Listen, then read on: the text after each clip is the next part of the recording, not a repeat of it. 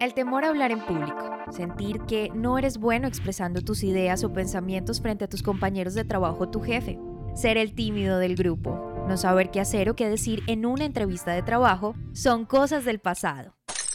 Es hora de tomar, acción. Mejora tus habilidades comunicativas y sociales y prepárate para la vida. Agenda ya una asesoría gratuita en www.dianacheca.com dianacheca.com y trabajemos juntos en mejorar tu comunicación. Hey, hola, hola, un episodio más de En Prosa Podcast, el podcast en español donde aprendes a comunicarte mejor. Una semana más donde hablamos de situaciones, momentos y hasta de sensaciones que las herramientas comunicativas nos permiten gestionar. Y me refiero con esto, y pretendo ser bastante ambiciosa con esta declaración, que la comunicación mueve al mundo. ¿Qué sería el mundo si no existiera? Interesante reflexión que tal vez me tomaría varios, varios episodios para intentar desarrollar este apartado. Así que voy directo a lo que nos compete esta semana. ¿Qué tan tóxico o tóxica te consideras cuando hablas? ¿Alguna vez te habías hecho esta pregunta? No lo sé, pero lo que sí te puedo asegurar es que para saberlo necesitarías analizar la manera en la que hablas, lo que dices a diario, o al menos analizar situaciones concretas donde consideras que puedes llegar a hacerlo. Pero como siempre, primero lo primero. ¿A qué le podemos llamar comunicación tóxica? No se puede afirmar que algo es o no sin conocer su definición, por supuesto. Ahora, quiero y debo aclarar que no es necesario ser o considerarse una persona tóxica para comunicarse con toxicidad. De hecho, este episodio es justo y necesario en este canal porque es bastante común, mucho más de lo que te imaginas, el hablar de esta manera.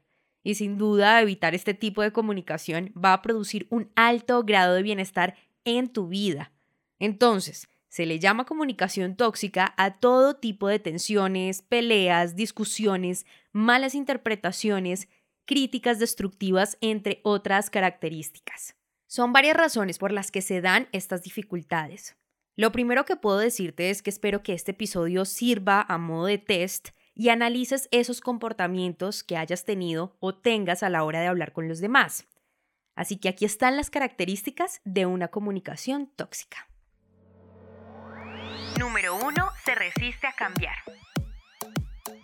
Aprender significa cambiar y al cerebro no le agrada esa idea, y menos cuando se trata de habilidades que se supone aprendes de niño. Sin duda esto crea barreras comunicativas que impiden cambiar el tipo de lenguaje que usas hacia los demás y la manera en que te expresas hacia ellos. Soluciona este problema, no esperar a que los demás te digan si eres agresivo o tóxico al hablar, sino más bien pedirle ese círculo más cercano que te diga si existen expresiones tóxicas, lenguaje agresivo o tóxico para que seas consciente de esto. Número 2. Culpar a los demás. Una característica de las personas que, número uno, se resisten al cambio y número dos, son pasivas, es echar culpas a factores externos. Su manera de expresar las cosas es desde el tú. Tú eres muy lento al hacer los procesos, tú eres muy impaciente, etc. Por lo que la culpa, evidentemente, siempre es del otro. La solución, usar conversaciones asertivas donde siempre se expongan tus sentimientos, pensamientos y emociones desde el cómo los vives, sin hablar por los demás. Es decir, me parece que se podría acelerar el proceso si se hiciera esto y aquello. O pienso que deberías ser un poco más paciente. Número 3. Queja y o victimización. Toda aquella persona que siente que el mundo está en su contra y por tal razón vive a la defensiva posee una comunicación tóxica. Sumado a esto, se quejan de lo que sucede a su alrededor y lo expresan de forma continua, creando así un ambiente poco agradable. La solución, analizar qué tan a la defensiva estás y corregir estas actitudes. Lo puedes hacer también con tu círculo cercano que te diga qué tan quejumbroso o qué tan víctima eres todo el tiempo, para que seas consciente de una manera mucho más sencilla de estas actitudes. Y evita también quejarte con todas las personas que te rodean. Para empezar, te puedo proponer hacerlo simplemente con ese círculo al que le tienes mayor confianza y progresivamente evitar hacerlo.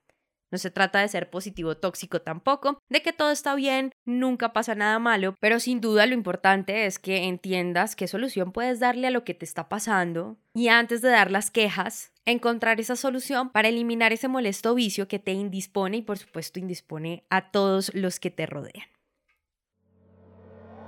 Número 4. Interpretaciones, proyecciones y críticas destructivas. En el primer caso, es decir, las interpretaciones, se trata de inclusión u omisión de información que distorsiona sin duda el mensaje y por supuesto la realidad de una situación en específico. Por otro lado están las proyecciones, y esta sí es muy común, ya que siempre se busca que la reacción del otro frente a lo que dices sea de cierta manera. Proyectas tus expectativas y cuando no se cumplen, llega la decepción, frustración, etc. Y por último están las críticas que van encaminadas a enjuiciar a los demás, etiquetarlos y exponerlos. Por lo tanto, convierte la crítica en una absolutamente destructiva. La solución a esto es aprender a desarrollar técnicas de respuesta asertiva y sobre todo algo supremamente importante en la asertividad, y es aprender a gestionar las emociones para lograr mantener un sano diálogo en medio de cualquiera que sea la situación. Conociendo estos errores es más fácil que tu comunicación se convierta en una mucho más sana al evitar este tipo de actitudes y situaciones que estoy segura en algún momento todos, absolutamente todos, hemos caído. Sin embargo, te recomiendo mis episodios sobre asertividad. Tengo varios sobre este tema para que desarrolles muchísimas habilidades Muchas de ellas hablé en este episodio para que aprendamos a comunicarnos de manera asertiva y le demos solución a este tipo de actitudes que nos llevan a ser tóxicos cuando hablamos. Por lo pronto, tú y yo tenemos una cita en un próximo episodio. El temor a hablar en público, sentir que no eres bueno expresando tus ideas o pensamientos frente a tus compañeros de trabajo o tu jefe, ser el tímido del grupo, no saber qué hacer o qué decir en una entrevista de trabajo, son cosas del pasado. Es hora de tomar, acción. Mejora tus habilidades comunicativas y sociales y prepárate para la vida. Agenda ya una asesoría gratuita en www.dianacheca.com. Dianacheca.com. Y trabajemos juntos en mejorar tu comunicación.